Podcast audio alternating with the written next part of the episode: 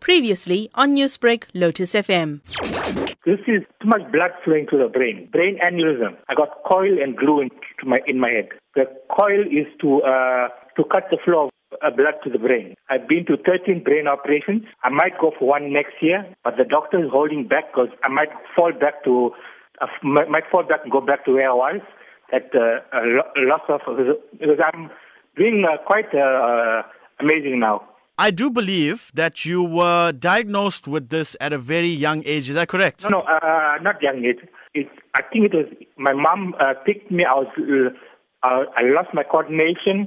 I was losing, like you, you know, like you your bank card. I should, I should forget things a, a, a lot. I picked up in 2010. Okay, 2010. So about eight years you are suffering from this. Eight years. And as you said, it is quite a rare illness, especially in South Africa. Now, Yes, yes, when sir. you went to the doctors first, how did they react? No, no, no. My GP didn't know what I had in my. It was I was I was I was brought up with this.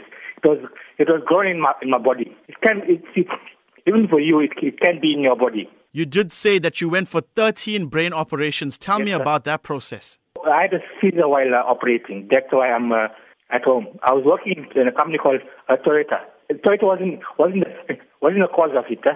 It was I was brought uh, as I said I was brought up with this. Is the, the illness was was in was was in my body. I, I didn't know, but even my parents, nobody, even my own own GP didn't know about it. I know that you are now trying to make people more aware of this illness. You have posted a few messages on social media. What sort of responses are you looking for? Who's much brighter and intelligent as as as a manpower and try to help uh, to to spread this this illness further, so they can take it from there.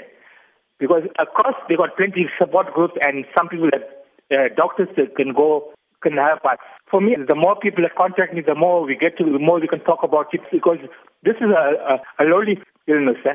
It's uh, because my parents can't do much, but they can they can do so much. You have to you have to uh, get out of the house, talk more, talk to more people, and not not uh, staying at home every day. Newsbreak, Lotus FM, powered by SABC News.